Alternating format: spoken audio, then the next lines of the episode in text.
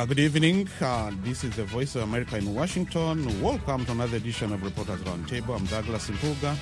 This evening we will talk about Africa-China relations.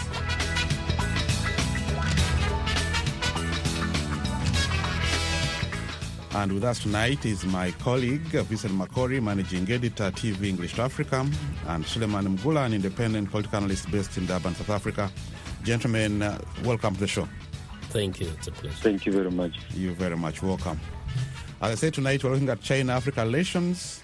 Uh, African leaders praise China's contributions to their nations, uh, infrastructure, highlighting visible improvements that contribute to expanded economic activity, job creation for local workers, and tangible improvements to roads, rails, bridges, and other transportation networks, all things that benefit ordinary citizens. Uh, if uh, if indirectly, but some some on the continent, however, are critical of Chinese engagement. Labor unions, civil society groups, and other segments of African societies criticize Chinese enterprises for poor labor conditions, unsustainable environmental practices, and job displacement. Of course, you can also add in uh, good governance watchdogs who warn that China negotiates under unfair deals and take advantage of African governments' relative weaknesses and other uh, and uh, and that and that fosters corruption and wasteful um, decision making. It's a big topic to talk about, but Africa-China relationship. China has been on the continent for a very long time, and its, its influence is growing. Let me begin here with Vincent. Your general take on China-Africa relations. It's as good, bad, what, whatever it is. Well, uh, to begin with, I always look at the imagery. And one of the most important to me is when I see African leaders almost from the entire continent trooping to Beijing to be addressed by the Chinese Prime Minister. Uh, that tells you something. You know, one person, uh, he calls these fellows and they close, they stop their businesses and travel all the way to China to be given an address, or a they, lecture. a lecture.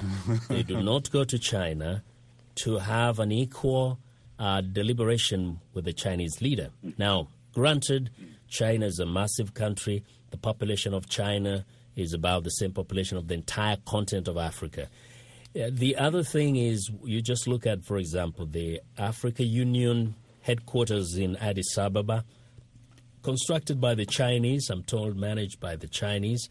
Uh, so, a whole continent, the symbol of the continental unity is actually built by the Chinese and gifted to them by the Chinese.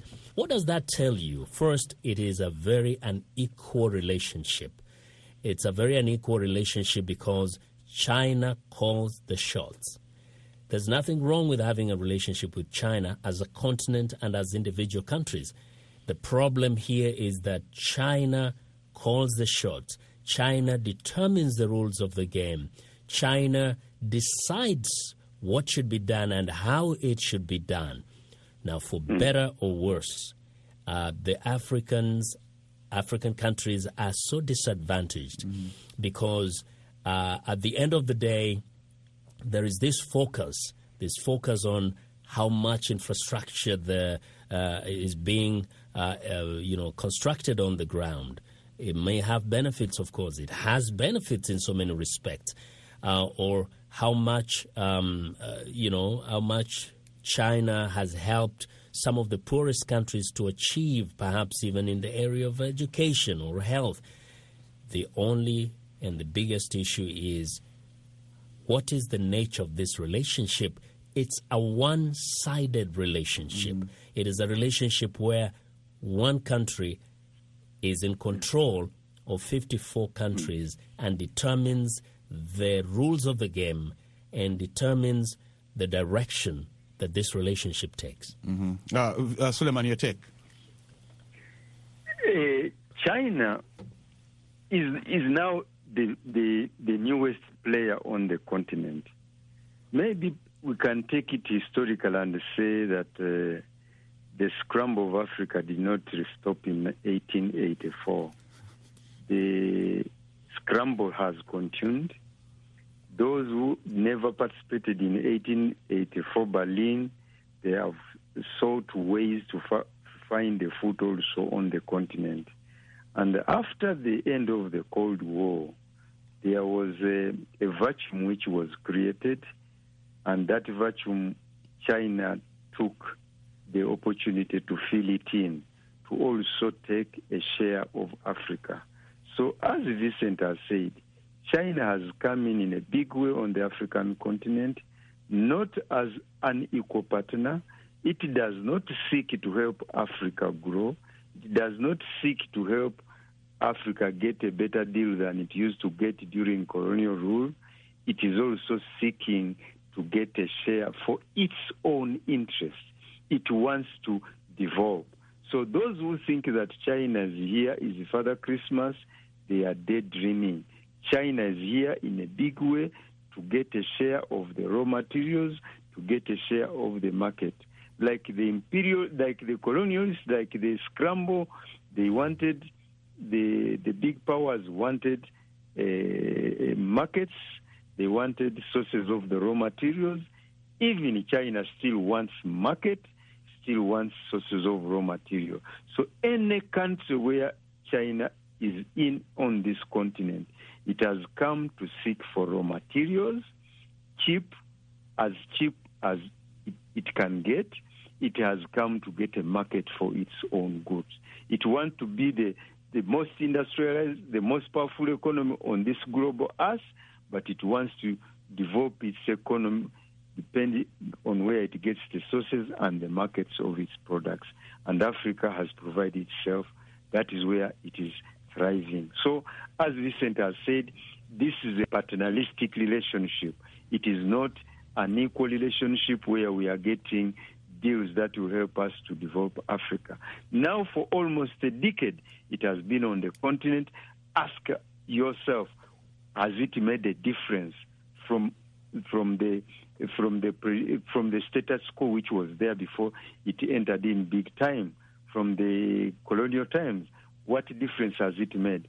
We are still the continent is still the supply of raw material and is still consume the imported material. It has not even helped countries to even add value to the commodities. They still take them raw as they were being exported to German, low as they were being exported to Belgium, low as they are still they are being exported to to to Britain.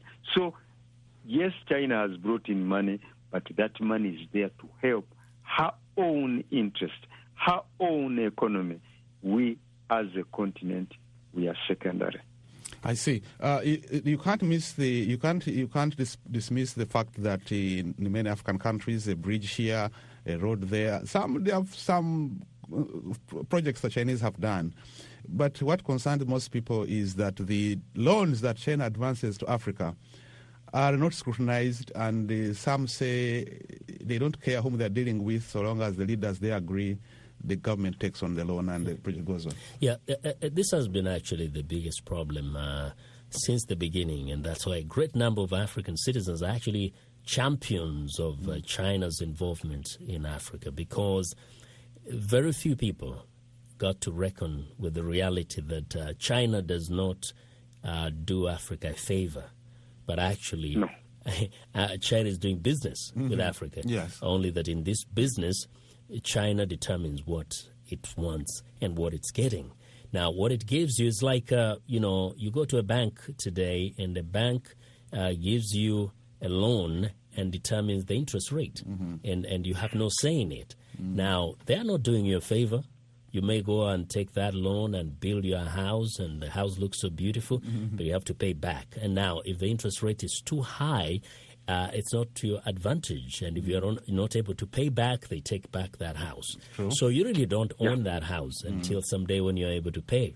Mm. Most people on the continent of Africa don't realize that China has given loans to the continent, loans that have, are of a very high interest rate that they have held some of those same uh, infrastructure development, including ports, as collateral mm-hmm. that if those countries will not be able to pay, those uh, China will take control of some of those infrastructural uh, projects uh, to use them to recover mm-hmm. to recover their monies. Now, the other part is that in certain countries they have signed deals, whether it is minerals in the Congo, uh, whereby they're actually extracting mm-hmm. Uh, minerals, raw, raw raw materials, as um, has just pointed out, uh, where they they're supposed to pay back royalties to these countries, but when you consider how much they're taking and how much they're paying back, it is very little. little. So if you just focus on the some of the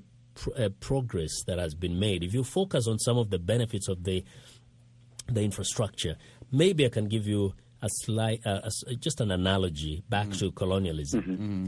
When the British and the French came to Africa, they built cities, didn't they? They built roads. They built the railway from yeah. uh, Mombasa. Do you think they built the railway from Mombasa to uh, to Kasese in Uganda? Kasese in Uganda yeah. because they wanted us to have an amazing journey across take, take across the country. No, that was meant to take their, their goods from there to the port of Mombasa and transport it across. Yes. The cities they build, they build for their own benefits. Now, we have, we could say, oh, we did benefit from those developments because when we gained our independence, mm. we still we had roads and railway lines and uh, infrastructure, but it still remained that those were colonial mm. rulers, mm. and whatever they did, they did it on their terms. Yes. So we can't just focus on some of the benefits that we're getting. We have to look at the totality of this relationship and the cost of it. At the cost of it, short term and long term is so unbalanced in that we we may f- see some gains, but we're paying much much more mm-hmm. for those gains that you know than than will benefit the continent in the long term. Mm-hmm. These developments are not favors. These developments are not for free. These developments are not to be given as credit to China because China is charging the continent for whatever you see happening uh, in in terms of infrastructure infrastructure development. It is charging you today. It will charge you tomorrow, mm-hmm. and will continue charging the continent for a long, long time. I see. Well, if you're, if you're just joining us, you're listening to Reporters Roundtable. We are coming to you from the Voice of America in Washington. Tonight, we are discussing the China-Africa relations and what it means for the people there. Uh, my panelists are my colleague, Vincent Makori, managing editor at TV English to Africa, and uh, Suleiman Mugula, an independent political analyst based in Durban, South Africa. And I'm your host, uh, Douglas Mpuga. Now, uh, Suleiman, you had Vincent there mention that, yeah. that unequal uh, power dynamics. Mm. But then there are those who blame African leaders and uh, say eh, China's assistance, so if you want to call it that, or development partnership has encouraged a lot of corruption on the continent because for them, they don't care whom they're dealing with so long as you agree to your terms, the deal is through. That is why the the continent is restless, especially the young people and other patriotic uh, uh, leaders on the continent. That um, the Chinese don't care; they just want these deals to go through how do you give countries loans when the countries are not democratic, when there is no consensus within the country? You'll find that most of the countries are highly indebted. There is a need for a discussion. Let's say there is a need for a debate in parliament to discuss whether that loan is necessary, whether that bridge is necessary, whether that soccer stadium is necessary. It is not a question of agreeing between the leader and the Chinese uh, lenders. There should be a consensus, and that is the concern of the African people, very serious concern that the the sugar coated loans from China are blindfolding the, the people of Africa. They are taking loans which are unnecessary. What kind of loans should the continent take? They should take uh, loans which are going to improve the the production capacity of the country, which are going to improve the economy of the country, so that even the country can be able to pay up the, the debts which it is taking. You find they just give loans anyhow, and at the end of the day, the country has not even created the capacity the, to grow the economy to be able to pay the very loans which they are giving. And of late, the uh, Zambia has had problems. The Angola, they have had problems. I mean, many countries now are getting problems with these excessive loans which they have got from Chinese, and they are facing problems. They are failing to pay this, and the Chinese are jumping in. As Vincent has said, they have to grab any collateral which you gave them. So, as Vincent has said, the most important part here is that there has to be scrutiny of the loans which are being given. There cannot be scrutiny of the loans so long as the Chinese have decided to deal with the undemocratic governments, the governments which do not give the people to scrutinize the, the, the, the running of their economies, which don't give the people the chance to participate in the running of the government and in scrutinizing whatever deals their government should be dealing, should be uh, engaged in. So, in such a situation, the countries are being given a burden which has to be paid, whether we like it or not. So, that is why the African people should be concerned. It's a very, very, very serious issue, Douglas. I see. Uh, but Vincent, uh, to, still to that point, what a what a what a great blessing for the African uh, dictators and what because now they don't have to account for anything. They just run to China, want so many billions for this thing, and they get. You know, you have to say that uh, it's all about uh, what a leadership thinks about their people and the future. Mm. If a leadership is thinking about the future of their country, the, uh, you think about posterity, you'll be concerned about what's happening today. Mm. Uh, but now, when the uh, any leader is more focused on uh, his short-term goal of becoming wealthy or perhaps impressing the citizens with certain, you know, amounts of uh, infrastructural developments, of course, you, you, you would see that um, the bad leadership will continue but they can always point to the fact that they've built a road here or mm-hmm. a bridge there. Mm-hmm. And, and, and this tells you a lot about what this, the leadership is thinking about the citizens because uh, at the end of the day, what counts really is about what will be the state of affairs of every any country 10, 20, 30, 40, even 50 years from now. So the deals we are seeing on the continent today, they sh- in the short term, may be so sweet to the current leaders. Uh, they may use them to make uh, a case for how much they have helped the country to develop. They may make those as references to their good leadership. Uh, but the truth is, once they are out of the picture, some of them five years from now, some 10 years from now, the country's youth, the country's next generations are going to be dealing with the burden of debt. They're going to be dealing with uh, perhaps uh, even uh, uh, inability to be in control of their own countries uh, because of the mistakes that were made today. It is so sad, really, that none of the African countries has the capacity to really negotiate uh, with the, with China as things stand now, mm. but rather just take it as mm. it has been given mm. and, and, and, and leave it as a a burden for the future to deal with because that's what we are seeing. What's happening today on the continent uh, is going to be a burden for future generations, whether they be governments or even just the ordinary citizens of those countries. I see. Uh, Douglas, let's, let's put it this way, Douglas, uh-huh. just to intervene. Let's put it the other way around. We are saying for the last decade, China has been pouring money in all the various countries in Africa. And we are saying if the loans which they have given to the various African countries have not added value on the exports of those countries, if the loans which they have given have not added value to increase, to improve the balance of trade of those particular countries, if those loans have not added value to make agricultural production in the various countries better, then what is the use of those loans?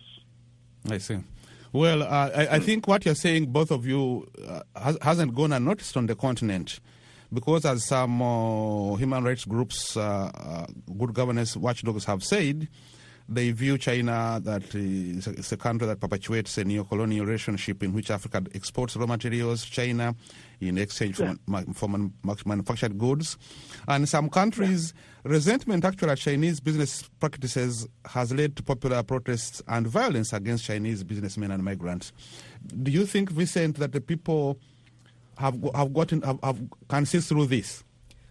I mean, there are some who can see through. You know, we have different categories of people. Mm. Uh, uh, unfortunately, a majority of the people don't see through this.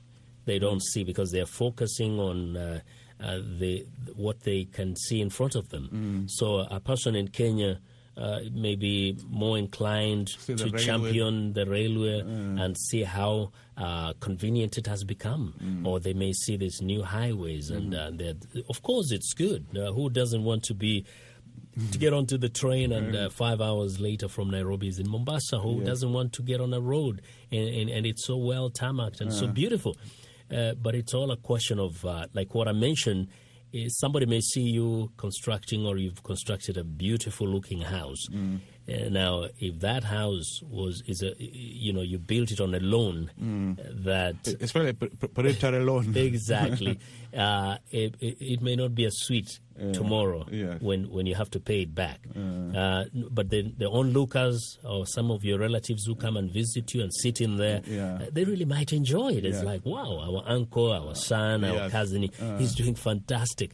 Uh, the truth is that perhaps two or five years from now, ten years from now, you might be losing that house. Mm. Or it may be a very painful experience for you mm. trying to pay back.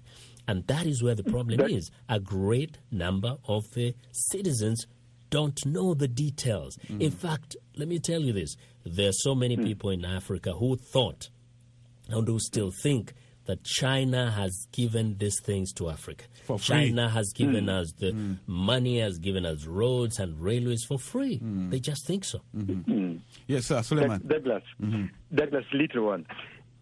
In this COVID crisis, one would have expected China, if he really had um, had a heart for Africa, to capacitate Africa at least to help herself. But uh, just note, China, China's um, companies were ready even to pour as many face masks as many as possible to the poor countries in Africa. All the PPEs had to be manufactured in China and have to be brought. Even sanitizers, there is no single company in China which could say it is going to capacitate a particular country so that it produces itself sanitizer or a face mask.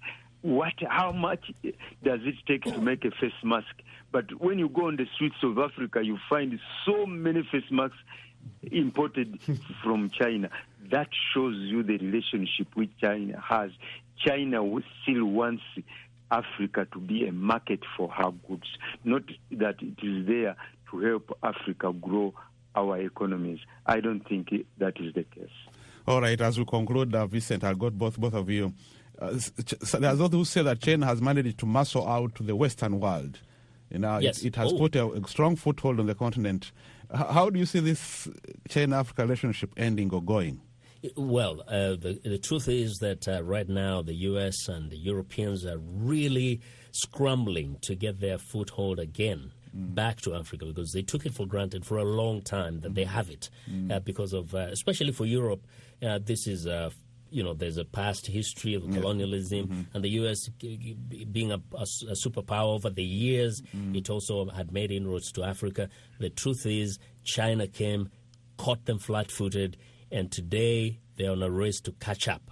Uh, the truth is, the relationship with that, between China and Africa is going to grow stronger and stronger, and uh, it's not easy to extricate Africa from China because of the so uh, the immediate benefits that they've seen and the long-term uh, kind of uh, Commitments. commitments that they have made. So this is going to be a challenge, but it's going to exist for a long time. I don't see uh, the relationship weakening. It's only getting stronger, and uh, as long as it has that, uh, it, the approach is what it is today. Uh, China is not going to relent. Uh, the rest of the world is going to be strum- scrambling, uh, and and they will almost be one step or two steps behind China. Uh, Suleiman, what do you think? Where do you see the, see the relationship heading to? It is a battle, Douglas and Vincent, because Europe cannot exist without the Gabonese forests, without the Guinea, the Guinea forest, without the forests of Congo, without the minerals in Congo. So China has come full speed, but Europe will struggle to, to get a foothold because Africa is needed. The cheap raw materials in Africa, the forests, the minerals, the, the, the oil, all are required by Europe. So it is going to be a tussle. The scramble is going to continue. God knows who will win, but even Europe will not let down. Uh, did, uh, briefly, before we go, in, in, the last few seconds left, mm-hmm. is there an, is there a way if Africa, some countries change leadership and they had people input that things would change? Very uh, briefly. Uh, it's very hard. We saw some some semblance of that in Tanzania. Mm. Uh, Magufuli yes. actually tried yes. to put his foot down and say, we need yes. to negotiate. Mm. But it needs a bit more than that. It needs the continent to have a recognition that they have something to offer, that even China can be brought to a negotiating table. But the problem is that a great number of leaders mm. think that the continent is a hopeless continent that just needs to be given and therefore uh, when the China China mm. comes, you just say mm. yes, sir, mm-hmm. instead of saying no. Let's talk. Mm-hmm. These are our minerals. These are our resources. Let's Mm-hmm. negotiate here. It could take a number of uh, Magufulis perhaps across the continent. I see. Yeah. Yes or no, Suleiman? Just yes or no? Yes, yes, yes, yes. The Magufuli example was very, very good. If we could only get about five leaders like Magufuli, maybe the situation could change. But unfortunately, we don't have I see. Uh, I think we lost Suleiman there. But uh, unfortunately, even that we're, we're, out of time, that wraps up this edition. Thank you very much. Reporters Roundtable. Thanks to my colleague, Ethan Makori, a managing editor at TV English to Africa, and Suleiman Mugula, an independent political analyst based in Durban, South Africa. Uh, gentlemen, thanks a lot for being on the show. Thank you. Thank you very much. Welcome. We'll be back again next week with another edition of Reporters Roundtable. And until then, I wish you all the best. And I'm Douglas Mpuga in Washington.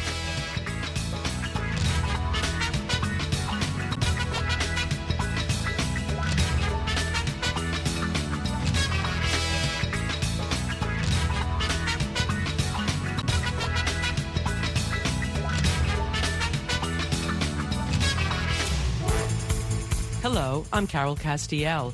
What's behind Russia's unprovoked military buildup along Ukraine's borders? Is Russian President Vladimir Putin worried that Ukraine's affinity with the West and desire to adhere to the rule of law threaten his autocratic rule? We'll ask our guest, Bill Taylor, former U.S. ambassador to Ukraine, now vice president at the U.S. Institute of Peace. That's Press Conference USA this Saturday and Sunday on the Voice of America. Hi, I'm Kim Lewis. Join me and a panel of journalists as we discuss the top stories of the week, including Americans are increasingly frustrated over long lines to get tested for COVID 19 and a shortage of testing kits for use at home. We'll have this topic and more on Issues in the News this Saturday and Sunday on The Voice of America.